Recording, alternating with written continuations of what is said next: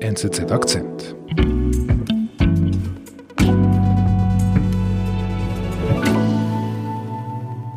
Wir vom NZZ Akzent Team wünschen ganz schöne Weihnachten, trotz den Umständen. Ich bin Benedikt Hofer, Produzent dieses Podcasts und am 7. Januar gibt's wieder neue Episoden von uns. Bis dahin spielen wir Highlights, was uns bewegt hat in den vergangenen Monaten und ich habe zum Auftakt eine Geschichte mitgebracht, wie unser ehemaliger Afrika-Korrespondent erzählt, wie er sich ein Brot kaufte, ein Baguette. Ich finde, David Signer hat geschafft, was wir häufig versuchen, hier bei NZZ Akzent. Er mit einer kleinen Anekdote viel erklärt. In diesem Fall, was der Kauf eines Baguettes über Gesellschaften in Afrika verrät. Viel Spaß!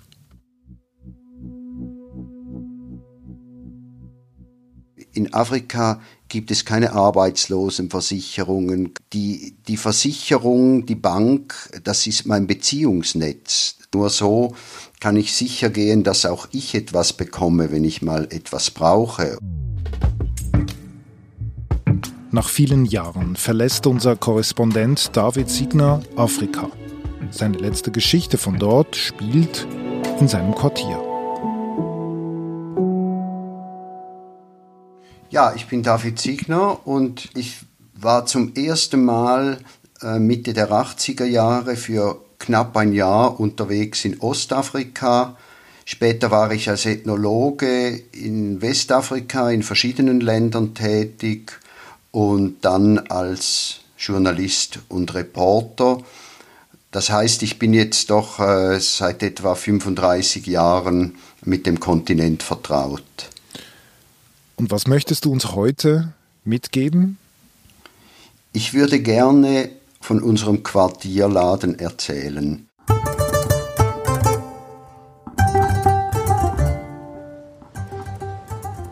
Das klingt jetzt banal. So ein Tante Emma Laden ist auch in Afrika nicht etwas besonders spektakuläres. Aber ich glaube, man kann anhand von so einem kleinen Laden sehr viel aufzeigen, wie Senegal und vielleicht überhaupt große Teile des subsaharischen Afrikas funktionieren. Ich wohne ja in Dakar, der Hauptstadt von Senegal. Das ist eine Millionenstadt, aber das wirkliche Leben findet eigentlich in den Quartieren statt und da geht es fast etwas dörflich zu und her. Also da kommen Hühner, äh, spazieren Schafe rum, geht auch mal ein Hirte mit einer ganzen Kuhherde durchs Quartier. Die Straßen sind nicht geteert und in jedem Quartier gibt es so einen Quartierladen und da gehe ich auch sehr gerne hin. Äh, meistens schon am Morgen, äh, praktisch im Pyjama, hole ich mir da mein Baguette und es ist ganz erstaunlich auf diesem engen Raum, was man da wirklich alles notwendig, lebensnotwendige findet.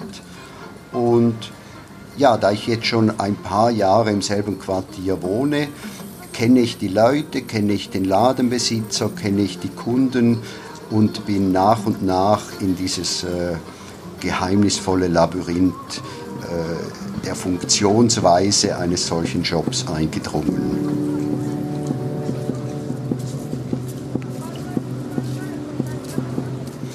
Also es gab immer mal wieder Irritationen.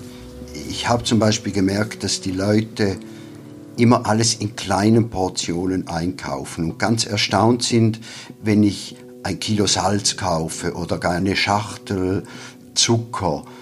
Die Leute kaufen in winzig kleinen Portionen ein, also ein Fingerhut Dosis Kaffee oder eine Prise Salz, äh, einzelne Zigaretten.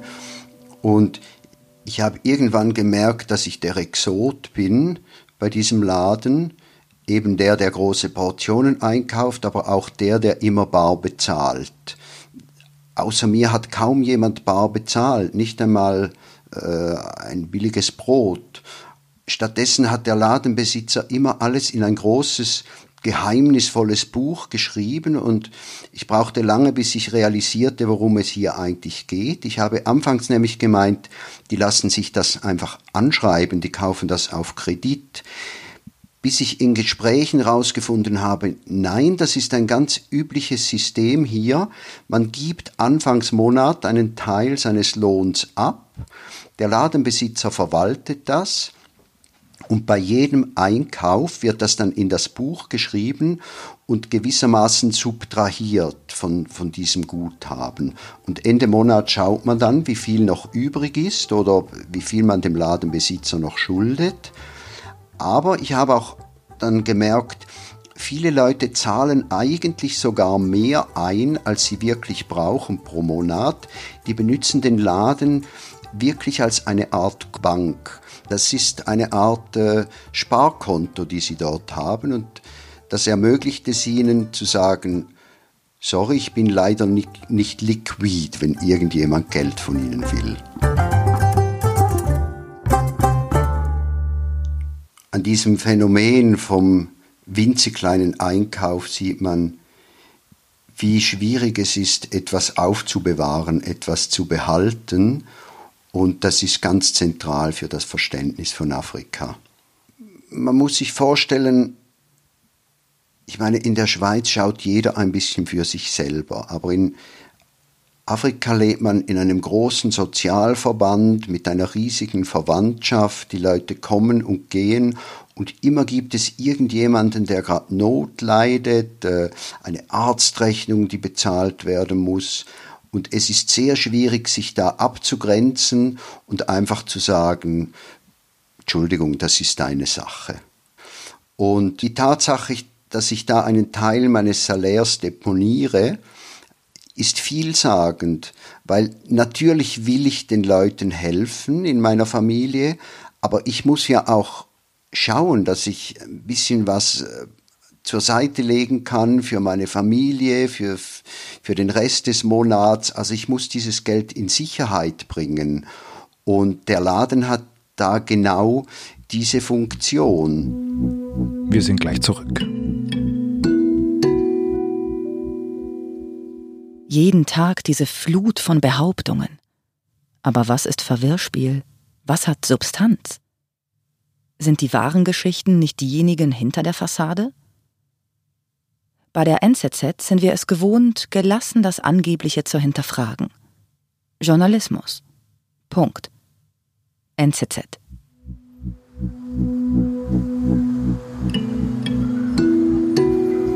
Wir haben diese Geschichte in einem Quartierladen in Dakar, in Senegal, da wo du wohnst, seit so vielen Jahren.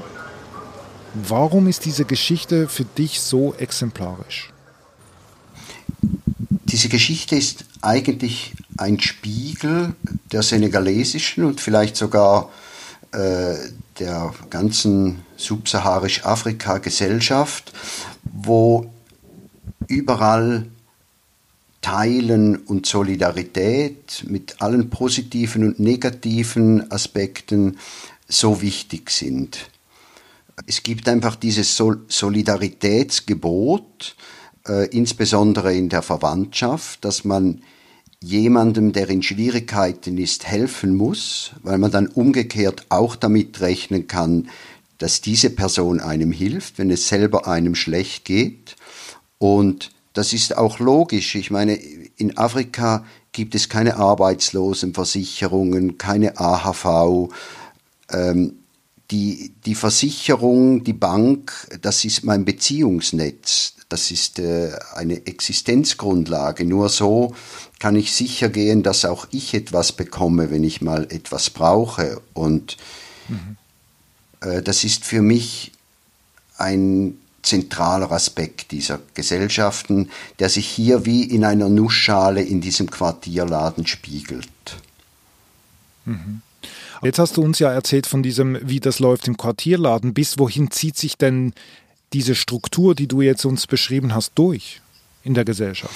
Ja, die Verwandtschaft ist natürlich viel größer als bei uns, die ist tendenziell fast unendlich und entsprechend äh, ausgedehnt ist diese Verteilpflicht. Das äh, spielt in der Familie, in der Verwandtschaft, aber das kann bis zum Clan gehen und insbesondere zum Beispiel in der Politik dehnt sich das dann noch viel weiter aus. Also wenn ich einen Chefposten in der Regierung habe oder es sogar zum Minister oder zum Präsidenten bringe, dann sind diese Begehrlichkeiten rund um mich herum natürlich noch viel größer als einfach bei einer Privatperson. Da habe ich äh, Tausende, vielleicht Zehntausende Leute, die etwas von mir erwarten, dass ich ihnen Jobs gebe, Pfründe, ähm, Geld, Goodwill. Also je höher ich steige, umso höher steigt auch dieser Erwartungsdruck. Und das erklärt zu einem Teil natürlich auch die vielbeklagte Vetternwirtschaft und Korruption. Das hängt nicht nur damit zusammen, dass das jetzt irgendwie böse, korrupte Leute wären, äh, sondern das hängt mit sozialen Zwängen zusammen. Man darf das nicht unterschätzen, was für einem enormen Druck ein Politiker ausgesetzt ist, das, was er hat, an seine Klientel zu verteilen. Und das ist nicht unmoralisch. Aus afrikanischer Sicht ist das moralisch. Man muss geben. Es wäre unmoralisch und egoistisch, würde man das nicht tun. Also das heißt letztlich, äh, was du beschreibst, ist, dass diese Vetternwirtschaft, wie wir sie kennen oder beschreiben, das ist ja bei uns wahnsinnig negativ konnotiert. In Afrika ist das einfach, gehört das einfach dazu.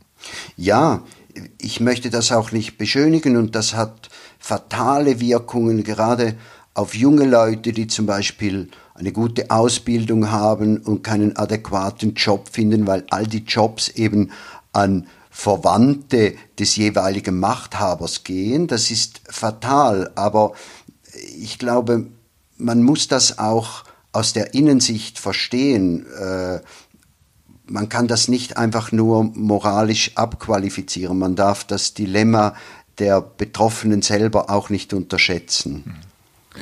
Lieber David, das ist ja kein Zufall, dass wir heute miteinander sprechen. Du hast vorher gesagt, du bist schon sehr, sehr lange in Afrika, 35 Jahre, und diese Zeit neigt sich langsam dem Ende zu. Ähm, und äh, du gehst weiter in die USA und ich, jetzt hast du mir gesagt, warum diese Geschichte für dich so exemplarisch ist. Aber ich würde gerne auch wissen, warum du diese Geschichte ausgewählt hast. Also was treibt dich um jetzt in diesen Wochen, bevor du Afrika verlässt und in die USA weiterziehst für die Zeitung? Ja, ich versuche natürlich jetzt Schlussfolgerungen zu ziehen, eine Bilanz, was ist für mich die Quintessenz all der Jahre in Afrika? Und ich fand, dieser Quartierladen ist ein schönes Beispiel für eine Art Mikrokosmos, wo man eben diese sozialen und wirtschaftlichen Mechanismen, die so wichtig sind für den Alltag, aber auch äh, für, die, für die Politik, für die oberen Etagen, dass man die hier ersehen und verstehen kann. Afrika verleitet ja immer zu so Polarisierungen, zu Schwarz-Weiß-Denken. Ich weiß nicht, warum das genau so ist, aber es gibt immer die, die Optimisten, die Idealisierer, die alles ganz wunderschön finden, vor allem eben diesen traditionellen Aspekt. Dann gibt es die Afropessimisten, die, nur Elend, Katastrophen, Kriege sehen, äh, Bevölkerungsexplosion, Migrationsdruck. Und das ist natürlich alles ein bisschen blöd. Die, die Realität ist, ist durchzogener, ist ähm, nicht schwarz-weiß und auch interessanter. Es gibt so viele Aspekte, die bei uns kaum je zur Sprache kommen und die man eben wahrscheinlich erst versteht, wenn man nicht nur kurz hingeht und beobachtet, sondern sich wirklich verwickeln lässt. Und dann erfährt man oft viel tiefer gehende Sachen an Orten, wo man sie gar nicht erwarten würde, wie in einem banalen Quartierladen.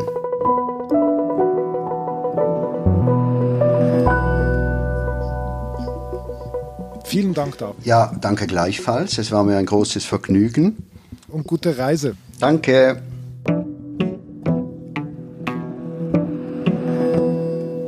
Das war der Akzent vom 11. November. David Signe ist nicht mehr Afrika-Korrespondent, er lebt jetzt in Chicago. Von da aus berichtet er für die NZZ aus den USA. Ich bin Benedikt Hofer. Eine schöne Weihnachten und bis bald.